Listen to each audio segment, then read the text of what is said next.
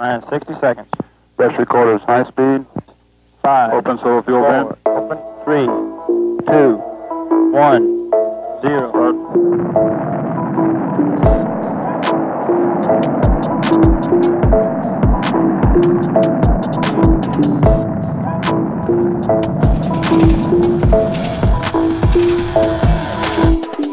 I would like to welcome you to our next episode of the podcast series Crossroad.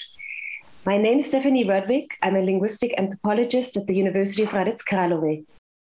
The podcast is created in collaboration with the research program Global Conflicts and Local Interactions, which is funded by the Czech Academy of Science within the strategy AV21. For our discussions, we invite social scientists whose research deals with burning topics and problems of our globalizing world. Our guest today is currently one of the leading scholars in decolonial studies. Sabelo Ndlovu-Gatsheni is professor and chair of epistemologies of the global south with a focus on Africa at the University of Bayreuth in Germany. Sabelo was trained as a historian originally in Zimbabwe before he held various prestigious research positions and directorships at universities in South Africa. He is the founder of the Africa Decolonial Research Network based at the University of South Africa.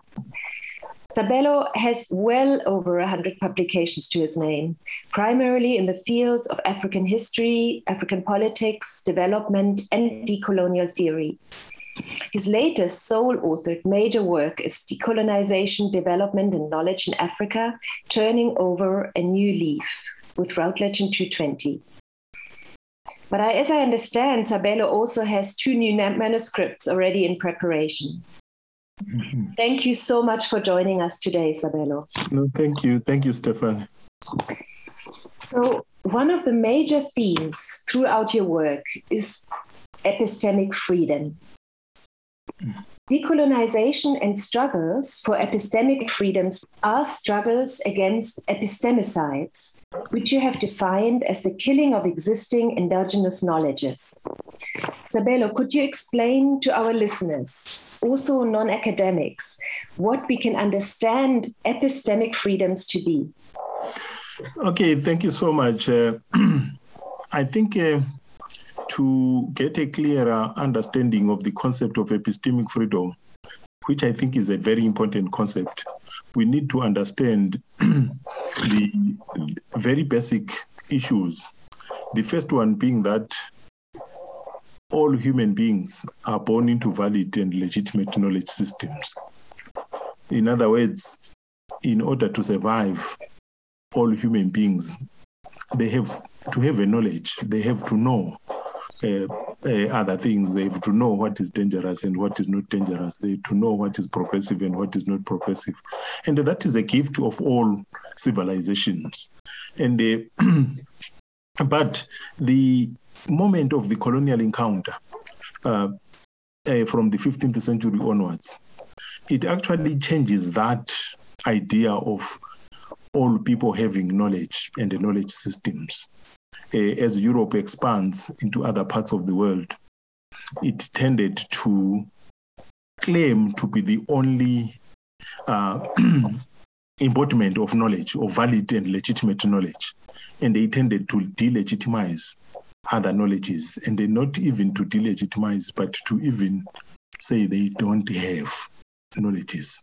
So it is within that context that of uh, what I will call a cognitive empire, an empire which actually moves through conquests, uh, genocides, but also which actually moves through mental invasion of other species, uh, of other people, displacing, replacing the, the languages, the knowledges, the cultures.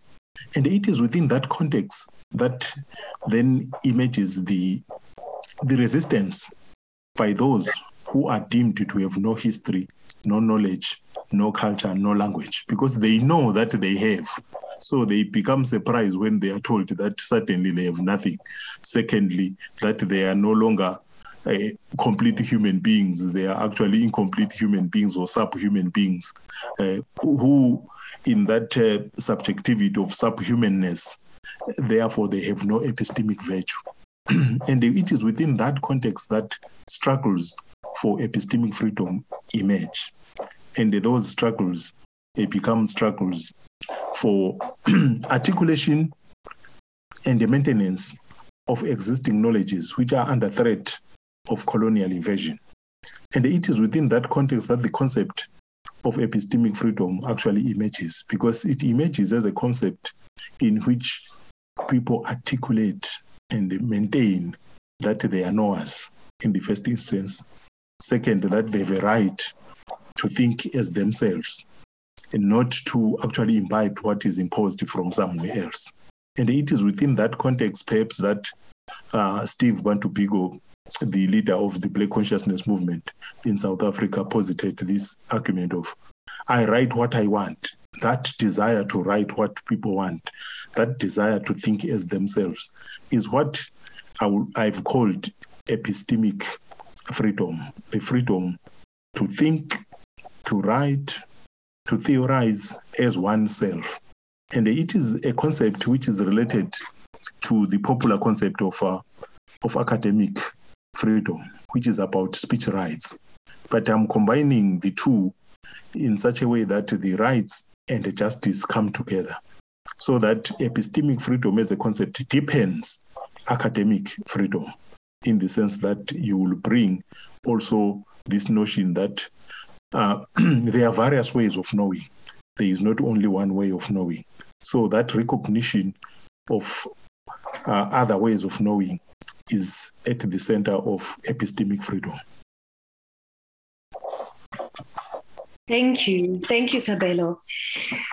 And um, for your reference to Steve Biko as well, if I don't remember it incorrectly, um, he also said that the greatest weapon of the colonized Yeah, yeah. was the mind of the colonized. Yeah, yeah, yeah, yeah. Indeed, because uh, eh, it he was not going to stand up and say, "I write what I want," if he was not denied the right to write what he wanted, and that denial actually comes in the form of this attempt to control the minds of the colonized, and the control comes through the school system, the church system, uh, the university system. So it's it's subtly you can't see it is invisible.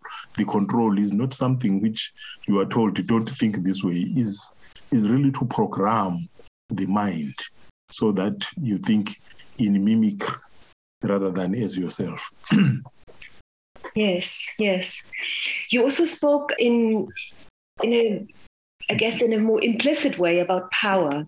Yeah. So I wanted to ask you um, another central analytical concept in your work is coloniality as a system of power, coloniality. Yeah. And this determines social, economic, political, and cultural global relations after the demise of formal colonial empires. So, not colonization, but coloniality. Yeah. You also enter into dialogue with the decolonial school of um, thought in Latin America and demonstrate these overlaps between African and Latin American scholars. Can you also explain this concept of coloniality of power to us in more detail and, and perhaps refer precisely to the institutions or main domains that, are, that constitute this? Yeah, in fact, the concept of coloniality of power, uh, as as you might know, uh, comes from the Latin American school, of course, uh, particularly the work of um, Anibal Quijano uh, and and and the others. Uh, it is a concept which I thought was very important, not only for Latin America but for the colonized world uh, as a whole. Not only the colonized world, maybe even the whole planetary world, if I can use that. And uh, to understand it deeper, I think you can't think about it separate from other concepts. So you will need to think about it uh, together with uh, how how colonialism uh, was predicated on uh, colonization of being human itself in the first instance, and this taking the form of social classification and the racial hierarchization of human beings in accordance with invented uh, ontological densities, if I if I can use that word. whereby there are some with a, a higher ontological density, there are others with an intermediate, there are others with a lower one, there are others with nothing.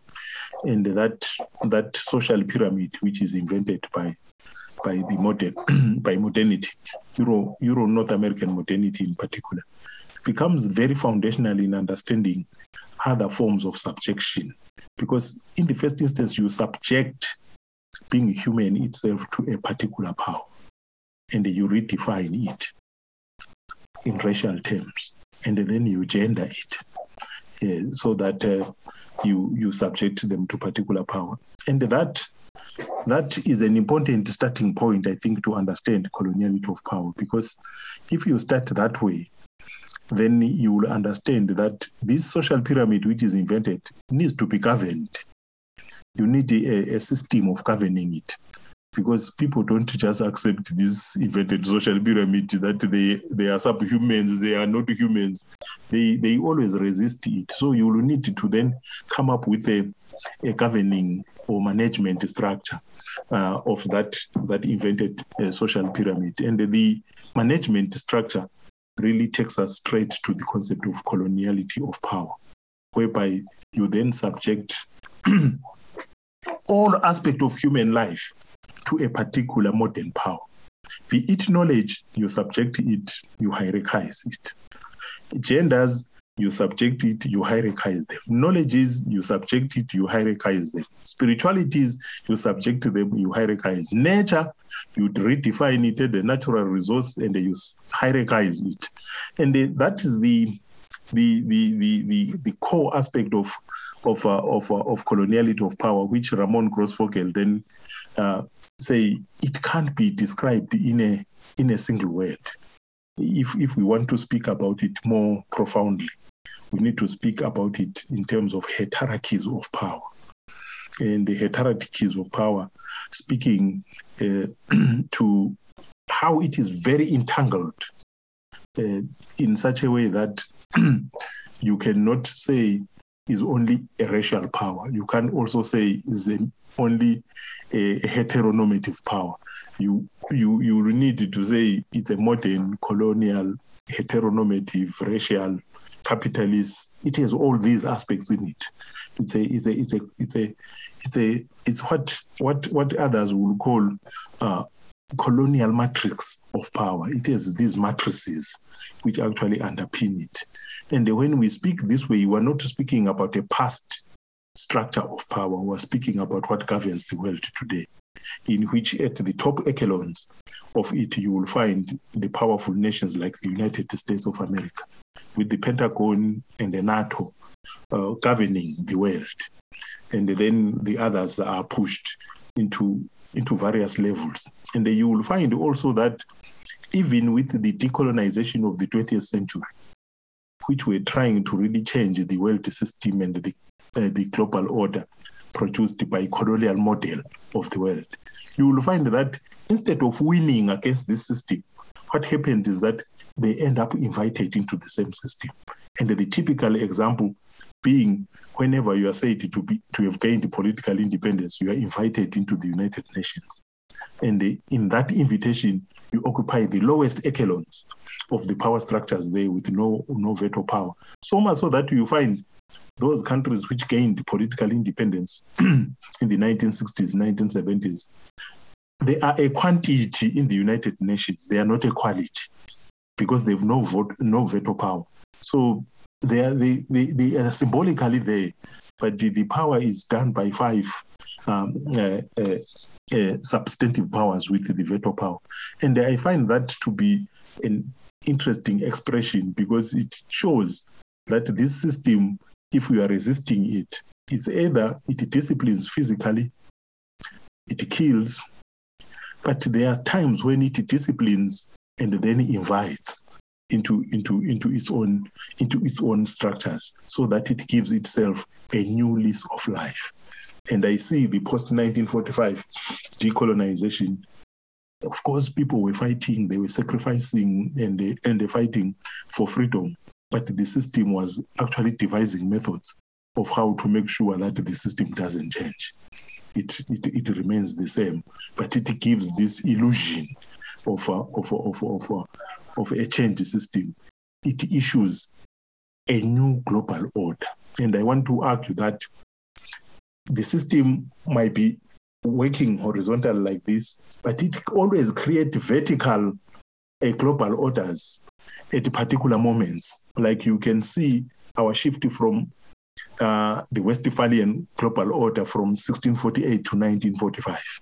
And in 1945, we have another global order, whereby they then realize that this issue of denying others national self determination is no longer working. So they give everyone and they, and then create the United Nations post 1945 decolonial world order, uh, in which there is no decolonization in the true sense of the word, and hence the, the the the importance of this concept of coloniality of power, to the extent that you find people like Ramon Grosfoguel writing that instead of gaining, moving from empire to post-colonialism, from empire to post-racial world, we actually move to global coloniality. In other words, it is now invisible. The physicality is removed, but the cognitive aspects are then heightened and accentuated. Wow, thank you, Sabelo. I think you really explained it in a very tangible way. Yeah. How, um, how I guess coloniality really is a planetary uh, state, let's say. And that also means that the entire planet, the entire world is of need of further decolonization, yeah, as it is an unfinished, an unfinished process. When I when I heard you speaking about racial hierarchies as well, of course South Africa comes to mind immediately. Mm-hmm. This was uh, institutionalized to probably the most in the most atrocious Mm-hmm. way in the world and um, we both share long residence in the country Mm. so for me um, there are places in south africa where this coloniality of power is just all too tangible still Mm. to this day Mm. even in a in a kind of physical way i'm thinking now Mm. that places like stellenbosch where Mm-hmm. where it is white men who hold power um, continuously. Mm. I'm wondering Mm. where are these places, how can we transfer an analysis of this coloniality also to the European context? You're Mm. currently located in uh, an institution that, in a way, is. One could argue is the current center of African studies in Europe through the Excellence Cluster. Mm. And um, from from your own experience at the university and in residence now in in Bay- in Bayreuth, Mm. how what is your experience of coloniality and how can the struggle for decolonization be fought specifically in this institution and maybe the broader Mm. broader Germany? Yeah, yeah. In fact, um, I think uh, the issue of decolonization must not be taken to be an issue of the global south. Uh, I think we need to to to recognize that it is really a, a planetary uh, necessity uh, in the sense that the colonizers model of the world, as described by James Blaut in 1993, I don't think, of course, it privileged Europe. Uh, materially, they were able to draw all these these riches from India, from Latin America, from Africa. But what it did not succeed to do is to create stable uh, relationalities. I think I think there's there's something important there. It, it, it did not. The those people who were subjected when you subject somebody to a particular power, you will need to always be there to monitor that the person does not stand up and free himself or herself. So at the end of the day, you are also, in a way, colonizing yourself because you need to be always there on the watch out for that person not to, uh, perhaps to use uh, to use uh, Paulo Freire's uh, argument about the colonizer colonized dialectic, that both of them they are they are they are subjected to the same power, although others in the benefiting side and the others in the in the in the disadvantaged side. But at the end of the day, colonialism affects both the colonizer and the colonized. So this fundamentally means, therefore, if you are doing decolonization, you can't do it without de-imperializing. And the de-imperializing is really an agenda of Europe. It needs really to de-imperialize in such a way that it will actually be lagging behind uh, uh, in terms of uh, in terms of still thinking about 20th century thought at a time when people are moving ahead across the world and they don't know they no longer want to be subjects of anybody. They want to be to be to be citizens of the world. And i think that that is that is an important aspect because that's an aspect which speaks to a fundamental challenge which we're facing at a global scale the challenge of migration as you were speaking about me having moved from south africa to here uh, this issue of migration the idea that mobility is a human trait it is not something which you can contain. And uh, bearing in mind that the greatest mobility in human history was Europeans moving from Europe into other parts of the world. And uh, perhaps now we're realizing a second, as Mbembe will put it, repopulation of the world with the people from the global south moving into the global north. But all this will cause tensions as long as we've resolved the question of relationality, which was created by colonialism, the hierarchical relationalities of a master and a slave, a master and a subject. That that relationality we need to deal with it, and the, and the, I think this is an opportunity in the 21st century for us to deploy decolonization in such a way that it really destructures the structures which were put in place by colonialism. That is at a planetary scale. Within institutions of higher learning, in which I'm also now located at University of Bayreuth, the interesting part why I came to Bayreuth is that uh, Bayreuth became really very distinctive in having this chair in epistemologies of the global south with emphasis on Africa.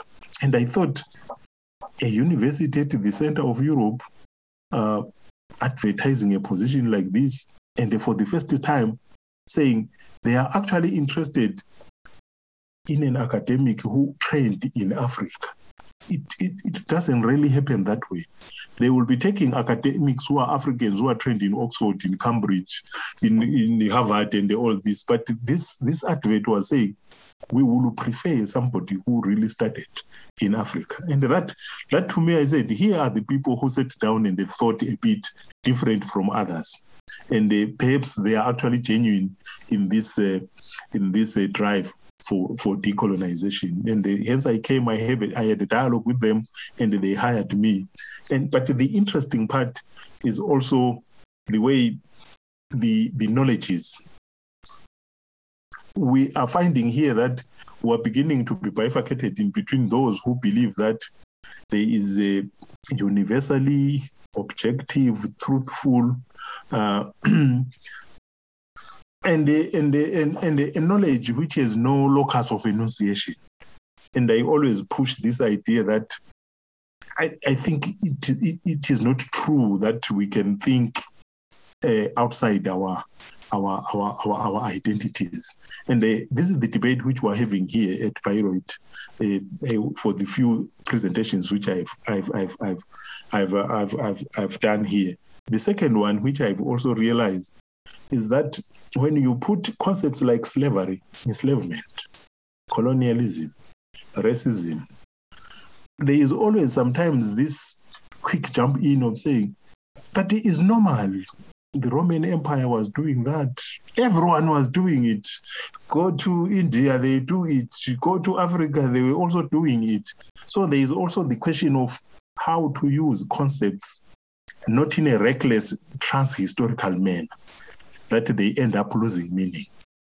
When he was talking about the transatlantic uh, enslavement of black people, it is a particular concept for a particular moment. You can't just use it and uh, take it back to to Greek society. That I ah, know, but even in the Greek society, there was a wall. Other people were outside, others they were inside. And then the question is, why do you want to normalize this abnormal abnormality that that you know? So I sometimes argue and they say, yes, let me agree with you that it is like that. Then what do we do?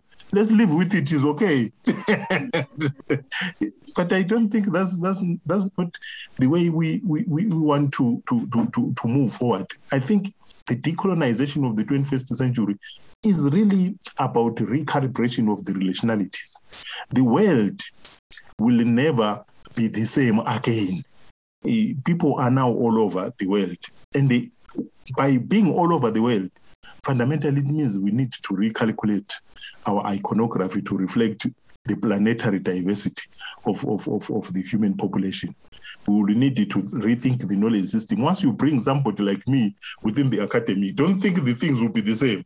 there is there is no there is no there, there is no way. If you bring more students from Africa into an African studies program, don't you think things will be the same? They come with their knowledges, they come with their own cosmologies, they come with, and they will need to rethink all that. So that's that's that's the challenge which I see in in in uh, in uh, in the Europe needs to take it that way. And this issue of centers and peripheries, there is there is need to decenter so that if there are centers, there can be many. You can't have one center. I think that that that that, that creates a, a problem because if you do that, then you'll you you will find that Europe created Southern Europe as a periphery, Eastern Europe as a periphery, Africa as a periphery, and all these. And I think this time that is collapsing. The world is collapsing into one again. Mhm. And the, if the world is collapsing into one again, we need to re reevaluate our values. We need to reevaluate our structures. We need to evaluate our knowledges. We need to evaluate almost everything. We need to reworld, if I can put it this way. And that's just the decolonization as I, I see it at a planetary scale. Mm, I like that. Reworld. Mm. Yeah.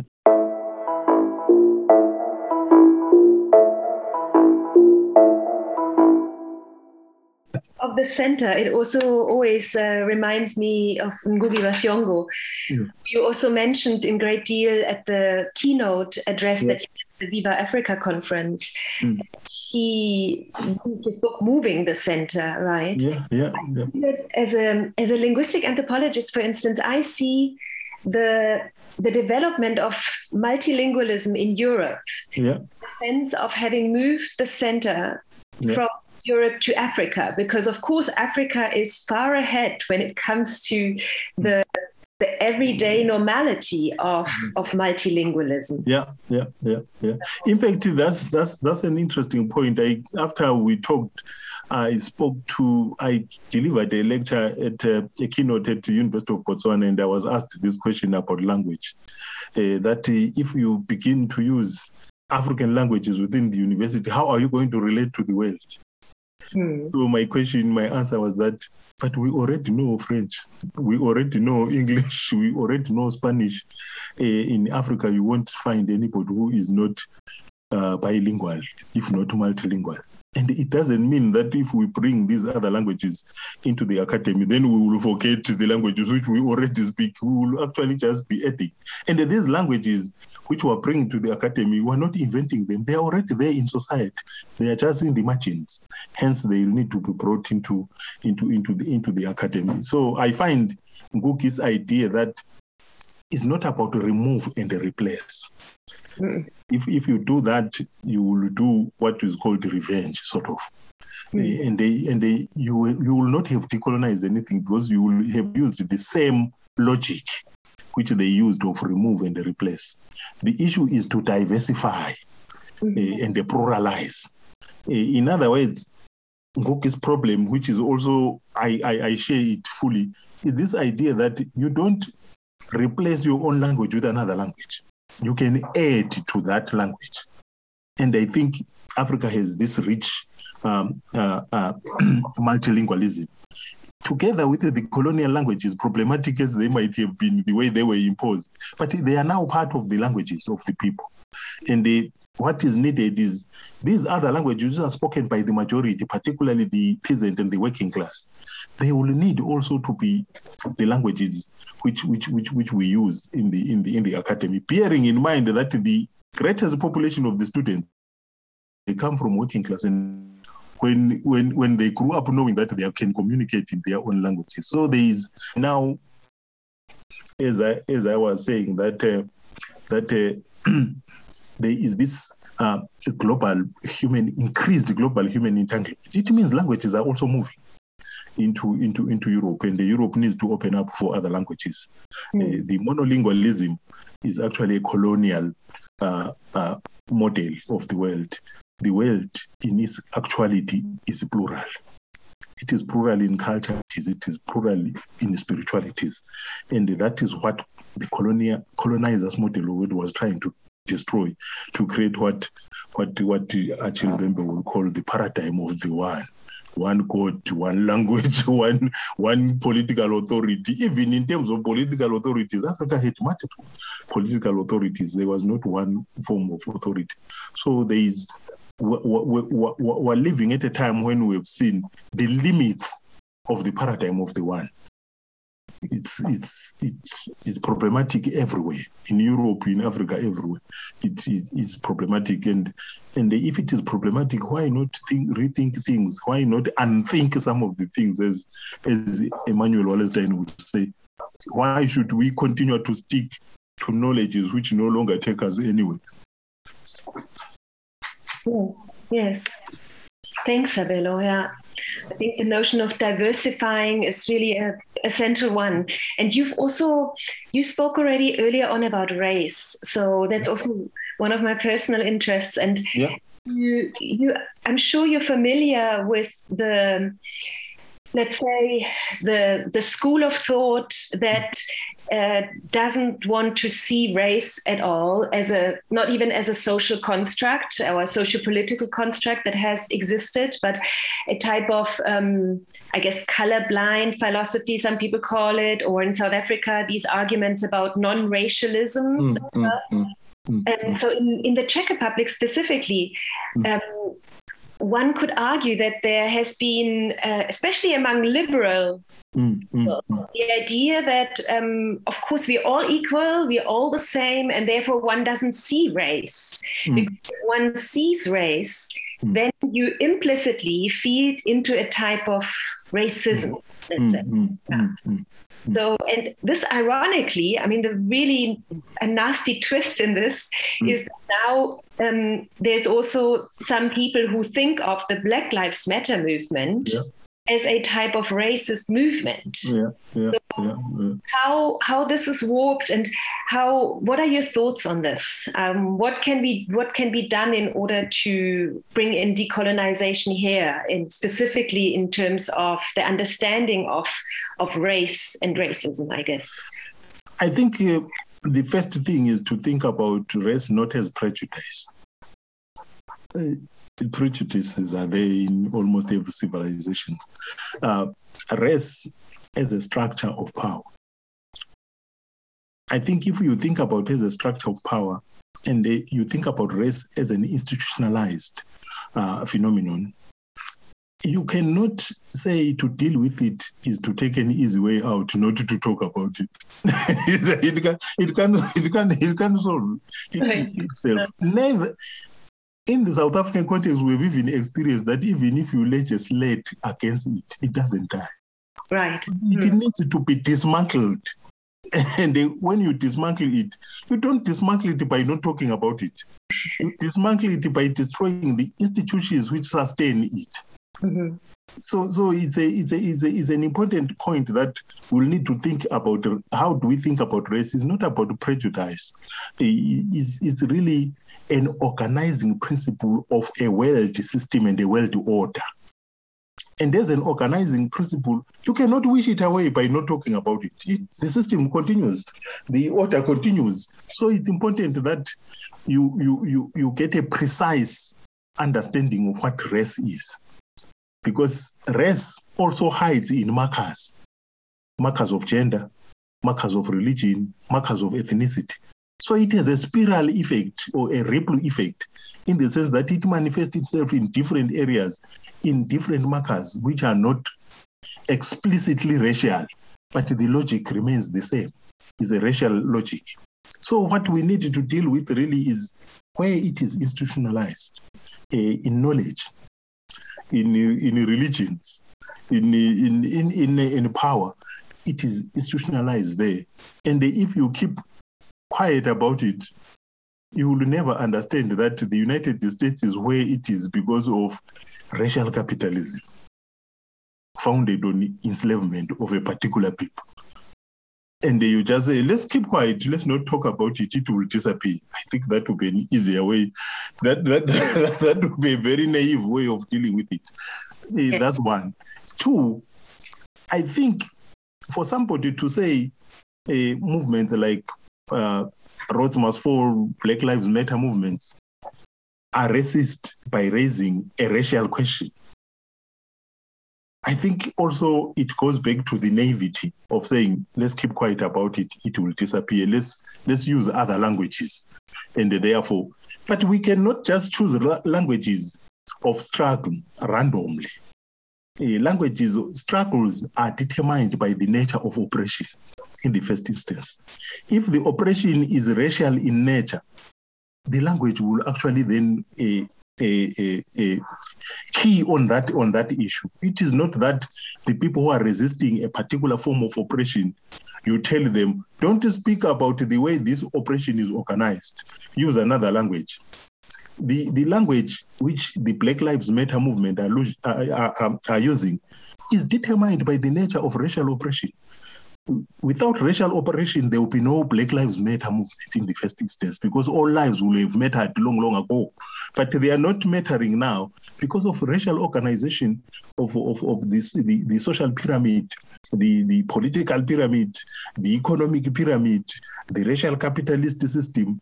All this makes this idea of race not to be something which you can take easily by just saying, let's not let's not speak about it.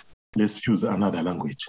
The exorcism cannot be easy like that, like what happens in a in a, in a Pentecostal church, whereby you just say, "Demon, go away," and then it, it disappears. It doesn't. It doesn't. It doesn't. It doesn't go away. It pretends to have gone away. When when when the decolonization of 20th century uh, materializes, we thought racism would it had gone away. But we realized that you, that was that was a figmentation of our minds. It, it it remains as an organizing principle. It actually becomes invisible, and it needs to be called by its very name, racism. What else can we call it in order to dismantle it? We need to call it correctly by its very name. Is racism. We need to call it when when when particular police of a particular racial origin they kill people of a particular race. What do we call that? There's no other language except to call it racism. All of us wish we could have another language. In South Africa, we always say, even our application forms, our formal forms, they say, state your race. And the people say, no, but we need to remove this. But it, we are trying to solve something uh, which is racial. And uh, in order to deal with the demographics, we need to know who has been classified as this, who has been classified as that. And this is not our classification. We are trying to dismantle this messy thing, which actually used race as an organizing principle. And then, therefore, we can't actually avoid the concept. And then the third point is that race has been used for over 500 years to subjugate other people. Yeah. But there are people who are speaking about race in order to dismantle it. There are people who are speaking about race in order to reinforce it. And the Black Lives Matter, as far as I'm concerned, they are speaking about race as a cry to dismantle it, not to reinforce it. So it's a different, it's a different politics altogether. It's like even going to to issues of of of, of gender, and they say, don't speak the word patriarchy. You are actually making it the world patriarchal. Keep quiet about it. But it's a, a reality. It's there. You will need to depatriarchize. So so I find this issue of trying to run away from from uh, from uh, using the term, I think it's too early to do that without dismantling the institutions, the systems, and the structures of power which it put in place. And, the, and the, in order to do that, movements like Rhodes Must Fall, uh, movements like uh, Black Lives Matter, they are leading us into searching where exactly is race hiding. In iconography, it is hiding. In languages, it is hiding. In knowledges, it is hiding. in um, spiritualities, it is hiding. In conceptions of nature, it is hiding. So we will need to follow it there to dismantle it, since it was, it was, it was constituting itself in all these spaces. That would be my argument. Yes, yes. I mean, I suppose, um, I mean, a problem cannot, there's no solution for a problem unless one talks about it. I guess that. Confront and, and confront. Talking about it is not enough. It Yes. needs to be confronted. it yes, yes. needs to be confronted. The racism is a is a, is, a, is, a, is a system of power which needs to be confronted. It's not a, it's not a, a lip service thing which I, I just keep quiet, therefore it, it won't exist. It doesn't work that way. Right, right. I think this will very will be very enlightening mm. also for well, it's for me, it will be for our listeners, I think. Sabelo, you have argued in your work that alternative knowledge and development paradigms must be based on a recentering. We spoke about that, but also a revitalization of non Western knowledges and effectively also provincializing, therefore, Western knowledge production and challenging capitalist relations as well as the hegemonic idea of a nation state as the only natural political unit. Mm-hmm. So I want to ask you, like, where do you see these type of recentering efforts concretely in the field of African studies and African political theory and international relations now? From your, let's say, from your locus of enunciation, um, located in by, at Bayreuth University. Yeah, in fact, um, let me start about my location here as a as a, pre, as a as a preface to to this complex uh, issue which we are trying to deal with. Uh, I think we need to think about three three useful concepts uh, when we speak about our locations, because location is a word which means so many things. Uh, one, it means geographical location. I moved physically from from uh, South Africa to, to, to Germany. So geographically, I moved. But there is epistemic location, which is where do you locate yourself? In the colonial side of the power spectrum or in the subaltern side of the power spectrum.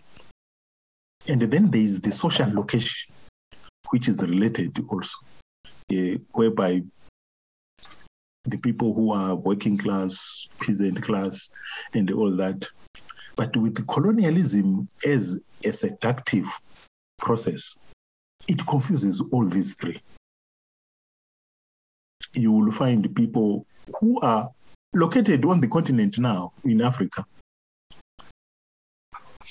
Don't ever make a mistake that because they are located there, therefore they produce African knowledge.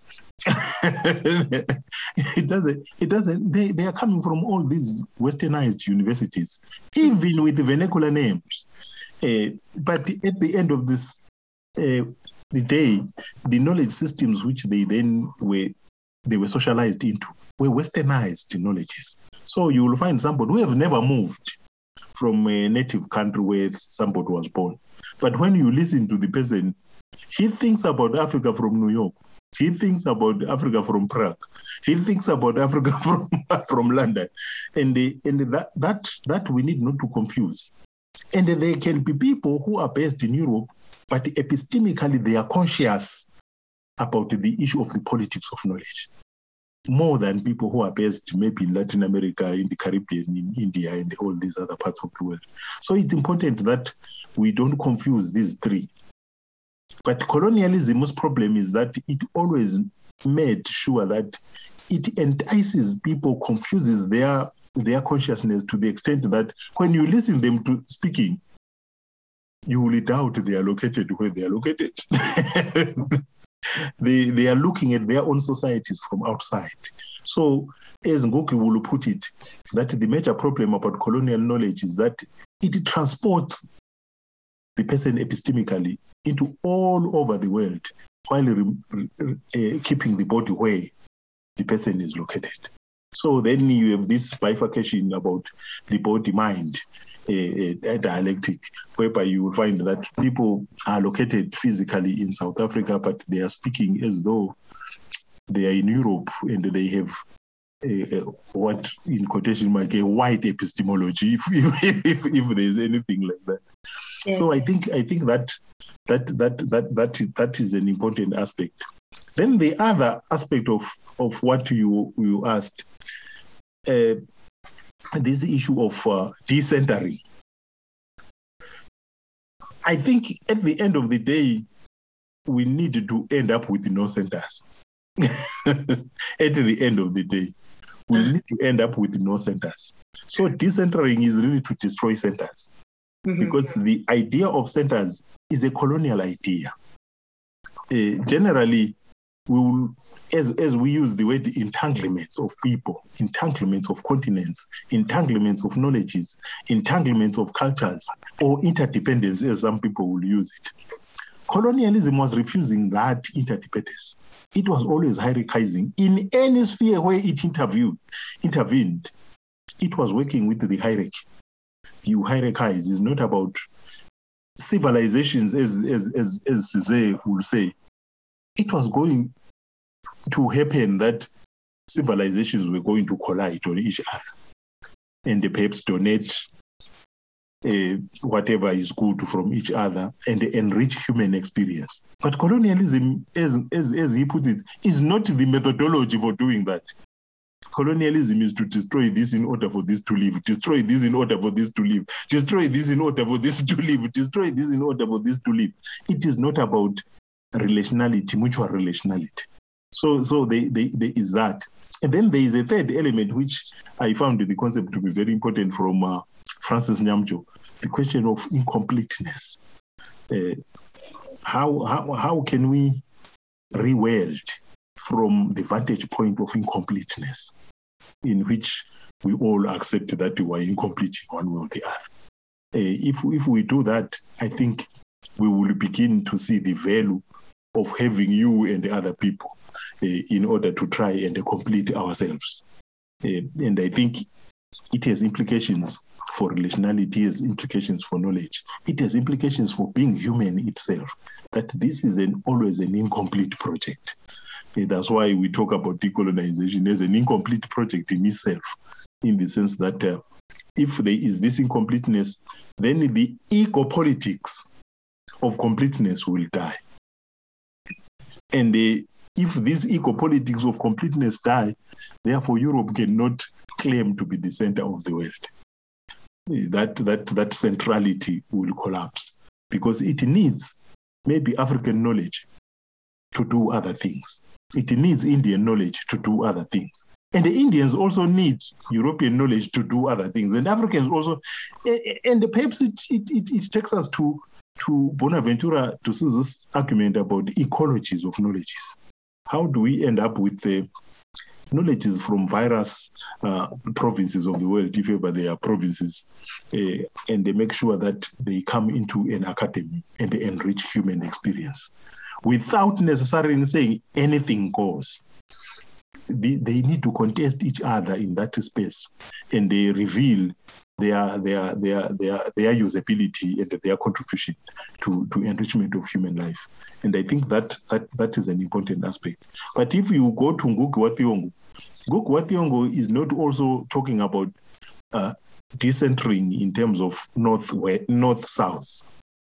Wa is also going into the minute detail of saying, in this world, you will also find that there is a patriarchal dominance even in the global south, even in the global north, the knowledge being produced more by men.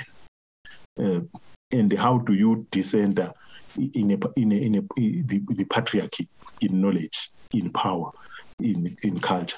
Then, secondly, he speaks about the whole issue of class, that the majority of the people in Africa are actually the peasants and the workers. And how do you use the, the knowledge of the bourgeois who are sometimes as as minute as two percent of the population, and you ignore the, the knowledge of the bulk of the population, and he thinks the this moving of the center, bourgeoisness is a center, uh, patriarchy is a center. So the center is not really geographical. So they, they, they, this decentering at many levels. And I think we need to expand that decentering so that it becomes a useful concept. It's not about geography per se.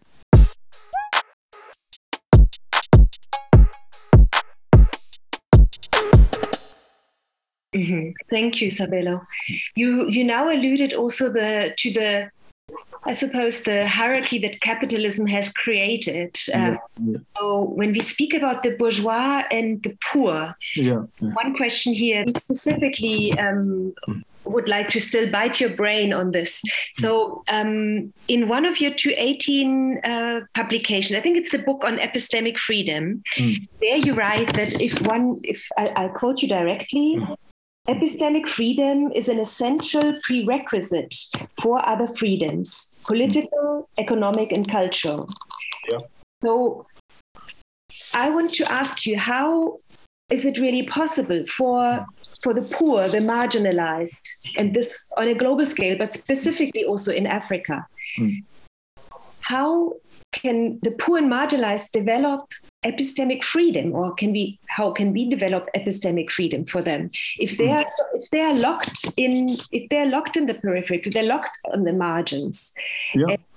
And, and how how can their voices be heard? Mm, mm, mm, mm, mm. In fact, that's an important question because it still takes us back to this issue of centers. Eh, because um, why there are margins is because there is a center. in, the, in, in the first instance, why there are people in the margins is because there are people who put themselves in the center, Mhm. and there are systems which put a few at the center and put others on the periphery. And one of them is what we've already named racial capitalism. It, it, it, you know, racial capitalism. I, I, I I find it very interesting that it also creates its own ontologies. The bourgeois ontology, comprador ontology, petty bourgeois ontology, as well as peasant workers, you will not have that unless you have capitalism. Hmm. So it's a, it's a, it's a, it's a, it's an invention of capitalism. It's ontologies invented by capitalism, and the, these ontologies, they are always defining the human in relation to the market. Yes. And the, the most worrying aspect is when we embrace them. I remember uh, being sent by the vice chancellor to address a labor union, and uh, and they were singing about being workers, Mhm. uh, singing about being workers, and I started saying, but don't sing about that. You are singing about having, unless you are crying. If you are singing, which is happiness, uh, and you are accepting that identity, I will have problems because you are workers because of a process. Is not a willed identity. You you you were dispossessed, displaced, and they left with nothing except your labor to sell in the market, and to to then naturalize, rottenize that identity. I think we need to reject it as an identity, as an identity in the first instance. And they were all standing still. Oh, that is how things are. Yes, that's how things are. You, you- let's let's be careful about uh, ontologizing, reifying, and naturalizing and accepting these ontologies, which actually make us things instead of human beings. We become things, the working class, and all this, and even Marx, I think he tended to naturalize it. so, so I think I think it is important that we we first of all go into that. The decolonization needs to go that deeper into that into that aspect. That uh, these ontologies, which are created by capital themselves, we need to denaturalize them. They are not natural. So I've been always trying to develop what I call the 10 Ds of decolonization. And one of them is denaturalize what has been naturalized by colonial model of the world and the capital. So it's, a, it's, a, it's an important is an important aspect. And if you do that, the issue is you need not to build the the epistemic uh, uh, uh, power of, of, of, of, of the other people. It is there already. It is there. It is only subjugated, if I can use, um, is it Michel Foucault's uh, idea? It is subjugated, but the knowledges are there. If you go to to to outside the universities, outside the towns, into even within the towns, into the townships, people survive through other knowledges, uh, which are which are not the author, which are not these ones which are authorized within the universities. They still go to to to to to consult other doctors who are not the modern doctors. They still uh, approve here, propitiate other other spiritualities which are not the the Christian spiritualities, and they, that and they, they, they, they, there is no pain in them doing that because that is what they are. that is what they are. So the, the, the issue of destroying the centers is very important because such knowledges, then you tap them without prejudice. Long ago, when I went to the university, I thought I was going to be educated, then come and teach peasants and the workers. now I realize that that was a, if you do that, we have fallen for a civilizing mission tradition whereby you you you you want you you are saying these are barbarians. The way they are living they are barbarians. You will need to, to bring another knowledge another way of knowing to to save them. But the issue at the moment from a decolonial perspective there is rich knowledge in those spaces which we need to tap. So we need to go there to learn. So there is there, there, there, there is that. But as i started with the capitalist system it therefore means that the epistemic changes will make you realize that being a worker is not a natural ontology, for instance. So there is the without that without change in knowledge, you will think, no, we were workers, we were peasants, we were bourgeois, we were this, as though it came from a god, and not from a system of power. So that's why I was saying you can't achieve economic justice, political justice without epistemic justice.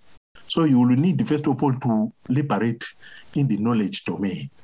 In the nowadays is is, is called the Republic of Letters, but I think also we need to decenter that is not about letters only. there are so many others. If you liberate there, then you see other problems eh, more clearly. And Ngugi Wa defines decolonization in a best way. He said, to coldly and consciously think about ourselves in the universe and in relation to others. We need to think clearly about that. And once you think clearly, and you can't think clearly about it without another knowledge. This knowledge of coming from a, the cognitive empire is to play, is not to clear is to actually make things, is to is to actually um, hide rather than reveal, is to mask rather than unmask. So the decolonial knowledge will really unmask. And there is a good book by uh, Chinweizu, Ibekwe Chinweizu, with a good picture of somebody with only one eye open. and that book is entitled Decolonizing the Mind. That you are trying to open so that at the end of the day you see with all your eyes and then you understand the world differently. And once you understand it differently, your struggles also become purposeful because you know where to attack, where to change. I've always been uh, in praise of Rhodes must fall and the fees must fall movements. That at the end of the day, they have a particular consciousness which make them see other problems. Which a lot of people were walking beside the Rhodes statue many many years without seeing any problem any problem with it. But it needs another consciousness to see that this is an an offensive statue this is an insult. And it takes all these years up to 2016 for people to develop that consciousness to say the presence of Rhodes statue here it's not just a statue which you can just sit and eat lunch.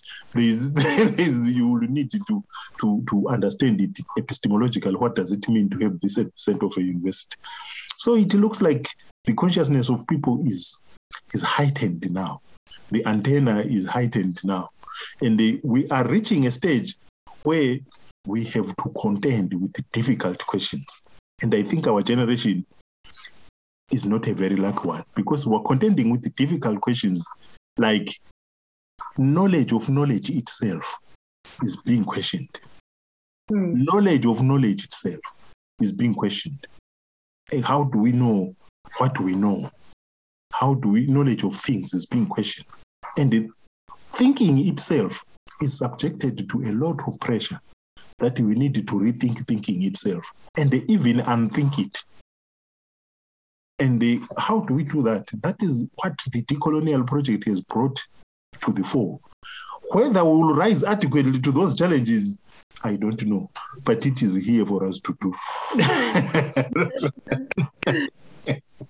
Wow, on this note, uh, Sabelo, I think uh, I don't have much to add, only to, sum up and say that um, that I think that is a very, very valuable reminder of us every day to think about precisely this question, like how how do we know what we know, yeah. and what does that say about our knowledge, yeah. and how could we possibly have to to think about this critically through a more broader lens where we really um, consider the developments of the past centuries uh, in on this globe yeah. Yeah yeah yeah. It actually takes us to this this this argument which was put forward by Boaventura de Sousa Santos that the challenge for europe is that europe has been a teacher. It has positioned itself as a teacher of the world. Mm. And because of that, it disabled its ability to listen to other, other voices and other worlds. And the decolonial project is to try to solve that problem, that it must actually listen to other worlds.